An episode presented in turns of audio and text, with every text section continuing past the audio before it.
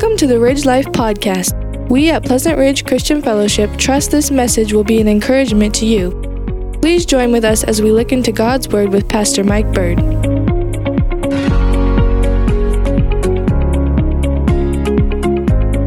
So, we're going to be here in Ephesians 6, and uh, we're going to be looking at this last passage here, this last part of uh, what God has to say. Uh, and uh, Paul, as he's writing, summing everything up uh, out of the book of Ephesians. And he's going to finish this talking about spiritual warfare.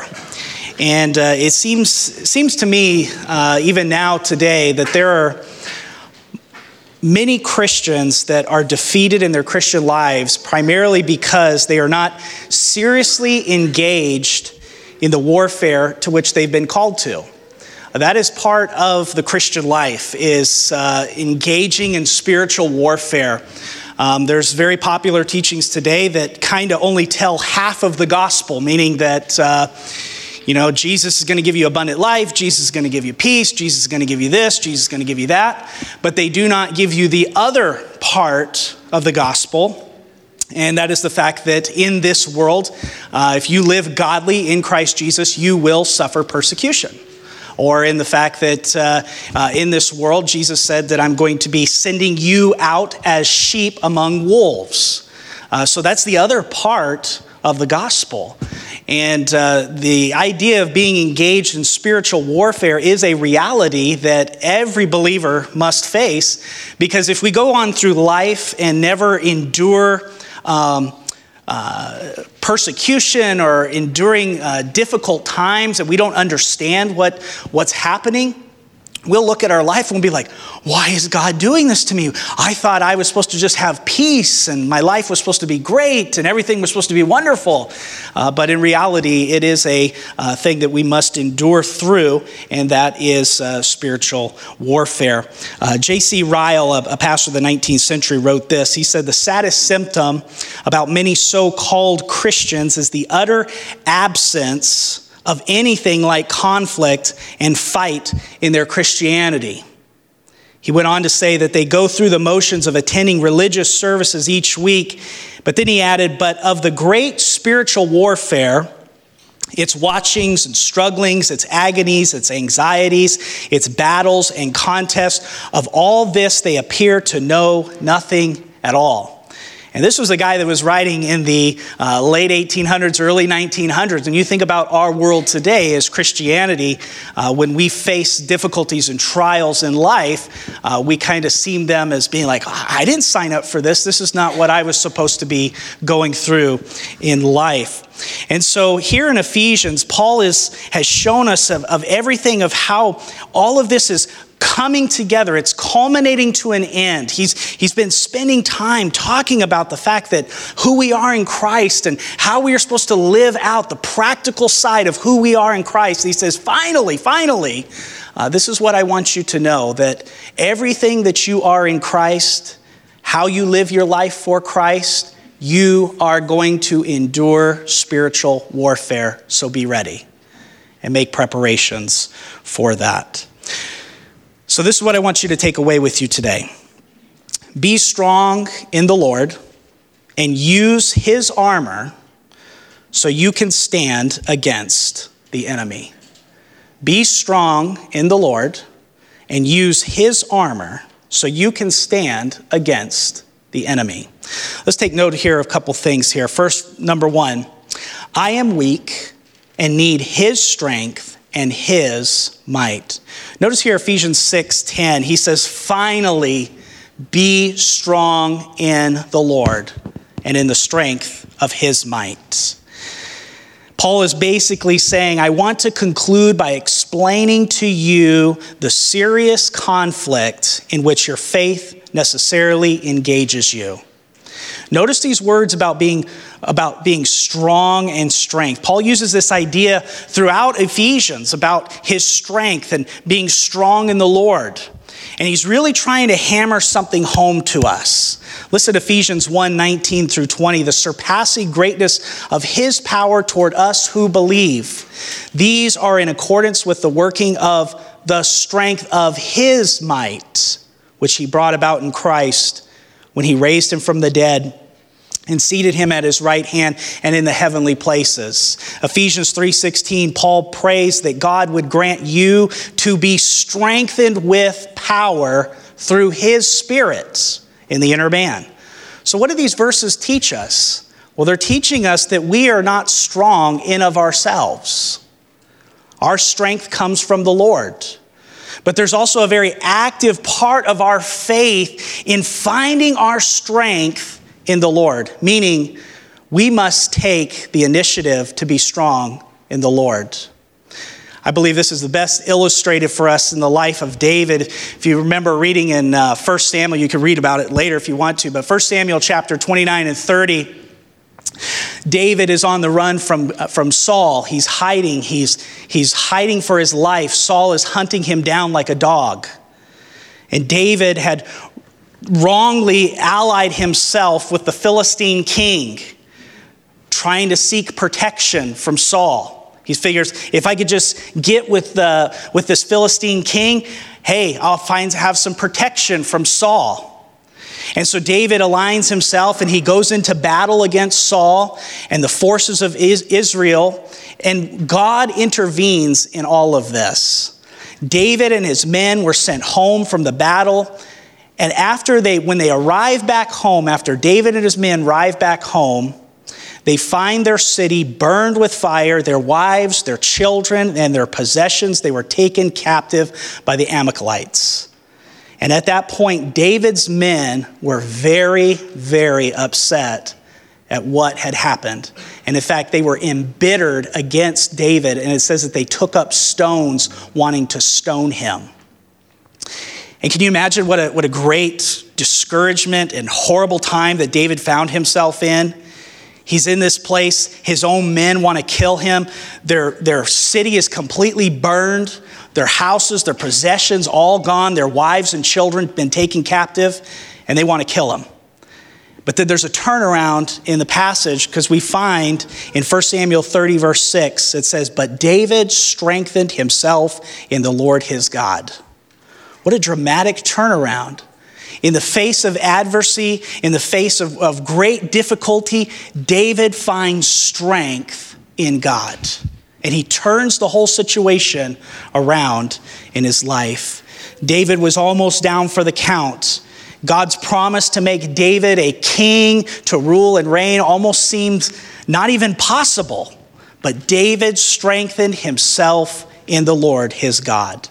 The Lord graciously directed David to pursue the raiders and recover all of their families and their goods.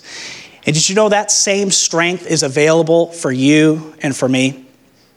But it's His strength, it's not our strength, it's His. You may be at your lowest point. You may be at your uh, time where you're the most discouraged in life. It may seem that God's promises are not true. But no matter how much things may seem to get off base and how horrible and difficult the circumstances may be in your life, you can be strong in the Lord and in the strength of his might. You can strengthen yourself in the Lord your God. How? Well, here's just a couple ways how. First of all, notice the phrase in the Lord. This is really the heart of the matter, is it not? In the Lord. What does it mean to be in the Lord? This is Paul's whole point in the first two chapters of Ephesians. He writes in Ephesians 2 8 and 9, For by grace you have been saved through faith, and that not of yourselves. It is the gift of God, not as a result of works, so that no one may boast. So to be in the Lord means that He has saved you from God's judgment by His grace alone. It means that you have trusted in Christ for your sole justification, not of your works, not of baptism, not of church attendance, not of any type of religious type of doings. You have trusted in Christ and Christ alone for salvation. All throughout Ephesians, Paul uses the expressions in Christ or in Him. We must be in Christ if we are to have access to His strength. Secondly, don't trust yourself. Boy, I have a hard time with this one. To be strong in the Lord, you must know that you are weak. This is so you will put all your confidence in Christ and not yourself. And I believe this is a continual, lifelong process that you and I are going through as the more and more we learn about the gospel, the more and more we learn about who Jesus is, what he did for us, how he saved us. In turn, it teaches us that we are not to put trust in ourselves. We cannot trust completely in Christ to save us until we come to some awareness that we are helplessly, hopelessly lost and unable to save ourselves by our own good works. Charles Spurgeon once said this He said, We must see that we are convicted and condemned with a rope around our neck before we will weep for joy when Christ pardons us. So, when you are made aware of your own weaknesses, then you will come to put your trust in Him for strength. Jesus said it so well in John 15, 5. He said, For apart from me, help me finish it, you can do nothing. Paul had an amazing experience of being caught up in heaven. If you remember, he was caught up, and it says that I was not lawful to utter the things that I saw. And to keep Paul from having a huge head or his head exploding uh, with pride about what has happened, Paul says that the Lord sent him a messenger of Satan to torment him. And the lesson that Paul learned was for when I am weak, then I am strong. Is it not my pride and yours that blinds us to keep us trusting in ourselves? We are so prideful human beings. I'm a very prideful person. And I trust in myself, thinking that I can do this. I can do it myself. I don't need the Lord. I need just only me and me only. My pride blinds me to my true condition. It makes me think that I have some measure of strength in of myself to be able to go through the difficulty that I'm faced with. Pride makes us think that the longer that we are Christians, the stronger that we become. But we never become stronger in ourselves. Paul said, I strive, I strive, I strive, I strive. It's this idea of daily striving because we realizes that he doesn't have strength in of himself. He needs the Lord. But we never become stronger in ourselves. In reality, the strong Christian is one who has come to see more and more of his own weakness and inclination to do evil and to sin. And when you realize that this is who I am, and you realize that I can sin, that I do sin, that I do fall short every single day, that is when I really need the Lord's strength because I can't do it of my own. So, when we realize our own weaknesses, that awareness should drive us to depend upon the Lord for His strength. To be strong in the Lord, you must know your own weakness. Thirdly, you should familiarize yourself with the Lord's strength and might. From start to finish, the Bible talks about the Lord's strength. It talks about how strong God is and what He did. We see the power of His creation. We see how He overthrew uh, the Egyptian armies in the Red Sea. We see how God provided with His strength, how the, the Lord worked mightily in the people's lives all throughout the Old Testament and the New Testament. We see God's strength and provision over and over and over and over. And you think about just even your own life providences, how God has provided strength for you to be able to make it through the difficult seasons in life. These are things that you should familiarize yourself with. On and on and on we can go, story after story, how the Lord has provided his strength. In Scripture, we see that the words, there is nothing too difficult for him is given to us over and over. Here are just a few of those references Genesis 18 14, Jeremiah 32 17, verse 27, Zechariah 8 6, Matthew 19 26, Luke 1 37, Romans 4 21. Is there anything too hard for the Lord? No, there's not. So we have this great strength that is made available to us, and we just have to simply trust in the Lord's strength, not our own strength. Proverbs 18:10 declares, "The name of the Lord is a strong tower. The righteous runs into it and is safe." So to be strong in the Lord, you must know his strength in a practical way. Why? Because you have repeatedly taken refuge in him and seen his great deliverance in your life. And this is what Paul is trying to drive home. He's saying, This is who you are in Christ. This is how you live out your practical life in Christ, all through Ephesians 4, 5, and 6. And he says, finally, if you're going to live this way, expect to have difficulty in your life. And this is how you're going to overcome it by finding strength in Him and Him alone. So I am weak and need His strength and His might. Here's the second thing Paul says, You need His armor to stand against the devil's schemes. Put on the whole armor of God that you may be able to stand against the schemes of the devil. I love this word stand here in this passage because it's a key word that Paul uses not only here in verse 11, but also in verses 13 and 14. And the way Paul uses this word is in a military type of sense. He's talking about the fact of holding on to a position that is under attack. It implies the courage to hold your ground because of your allegiance to King Jesus. Even when everybody else is running away, you're going to stand and stand strong in his strength. Why? Because you're being attacked by the schemes of the devil. There's a lot going on in your life. Knowing that this is true about the Lord's strength that we're tr- to trust in, we must also use his provided armor. This is interesting to dwell on because he doesn't ask, look at this. He says, put on the whole armor of God.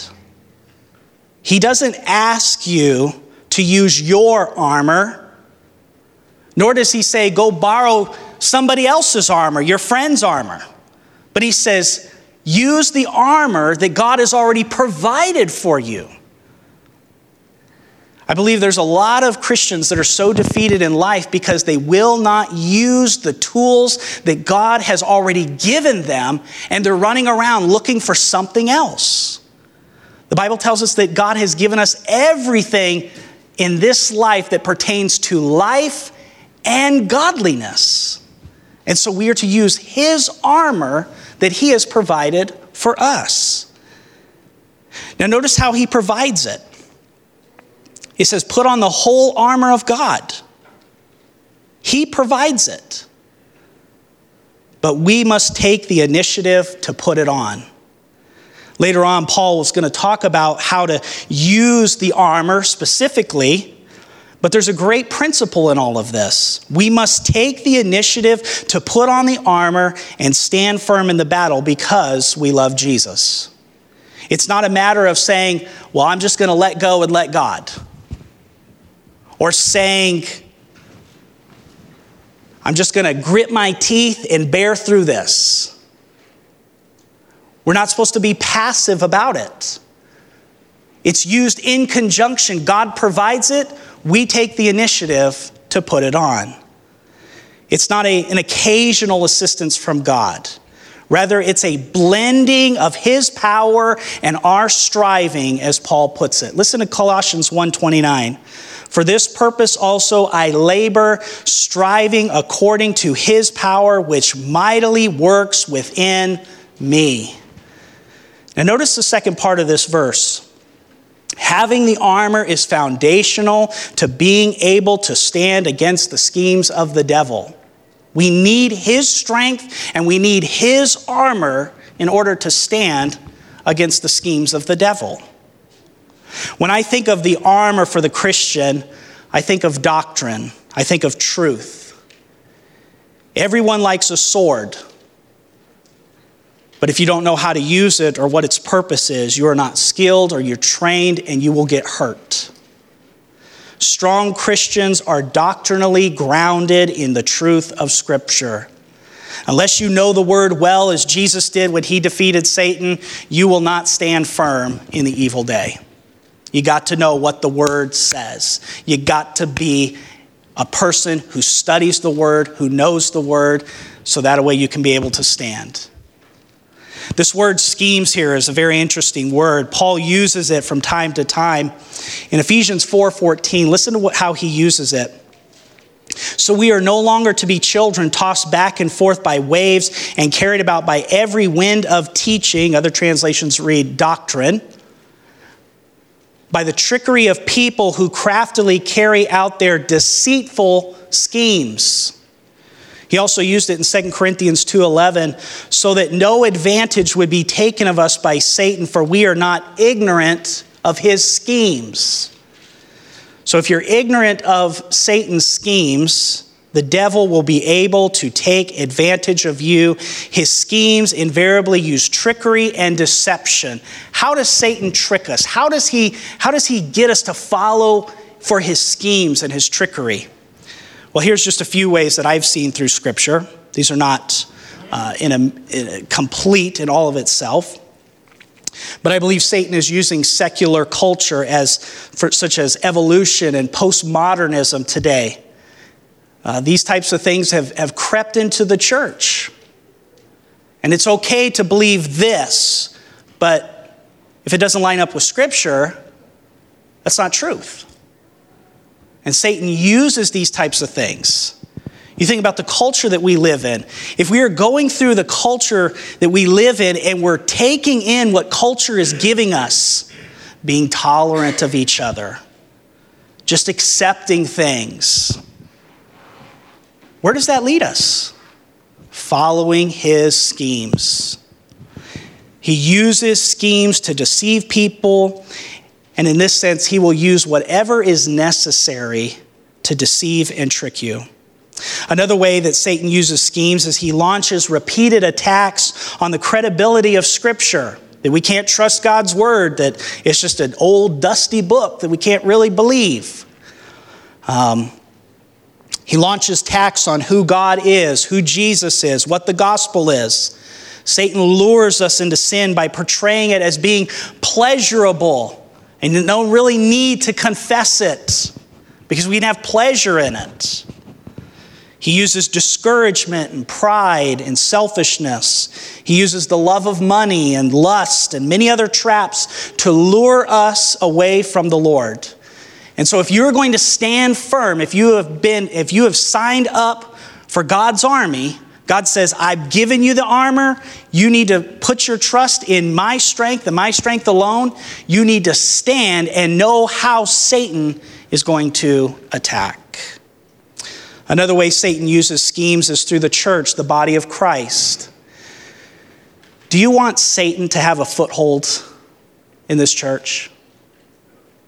Do you want to let Satan come in? No, I don't either. And Satan will use the body of believers to attack. He does this by using other believers to bite and to devour one another. He does this by luring us into the idea that people who don't agree with us on their methods or their traditions, that we can't agree with them, and so we attack them. As people in God's army, we must hold firm to what Scripture teaches. We can't depart from that. But there are going to be people in our lives that may not do it exactly the way that we want it done. And that's why Paul says in Ephesians 4, he talks about this in verse 2 with all humility and gentleness, with patience, bearing with one another in love, eager to maintain the unity of the Spirit in the bond of peace let's face it, all of us in here have little quirkinesses about us, right? Things that we do that are just weird, right? Families can be like that too. And so, what does Paul say? He says, if it's not a doctrinal issue that you should be standing on, overlook it. Don't make it a huge deal. Don't make it such a deal that you have to feel like you have to separate from somebody. Did you know that in churches today, that only about 2% of churches that have splits are only of, over doctrinal issues. That means that 98% of the reason why people split from other churches is because they just cannot get along with each other. What a terrible testimony of God's army. And he tells us that we are supposed to stand firm against the schemes of the devil. We don't allow him to attack us. We stand firm in all of that. Lastly, I want to encourage you as to practice these things biblically. In other words, put into practice what you believe. Do you believe this? Do you believe that Satan is on a warpath, that he's on attack? Do you believe that? Do you believe that he comes and he attacks? If you believe that, then you should put it into practice. If so, make it practical and apply what Paul is saying here. Test your armor by gaining some victories in real life situations. Resist temptation. Avoid Satan's traps. Get out of your comfort zone where you have to trust God. As Hebrews 5:14 states, but solid food is for the mature who because of practice have their senses trained to discern good and evil. Or as James 1:22 puts it, do not merely listen to the word and so deceive yourselves. Do what it says. Make it practical. Live it out. Let's pray together. Father, I thank you for your word. I thank you for the truth of Scripture. Father, I pray that we as believers, all of us, would use your strength and use your armor to be able to stand.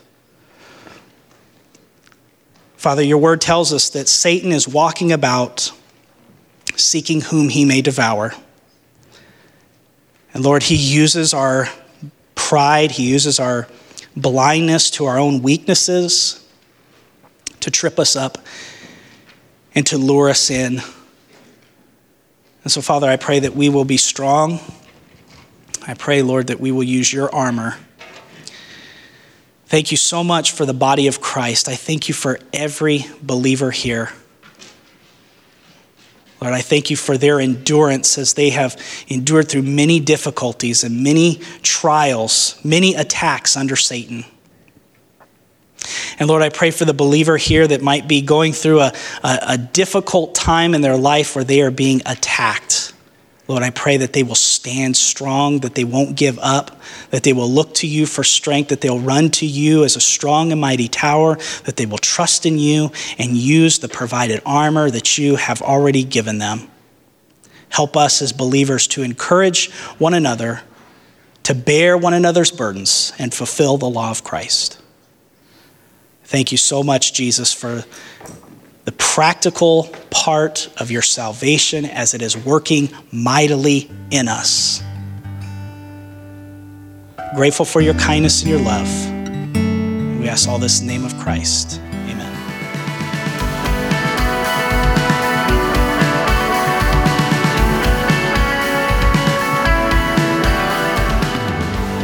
If you're interested in more information about our church, or knowing the peace that Jesus gives, visit our website at lifeattheridge.church.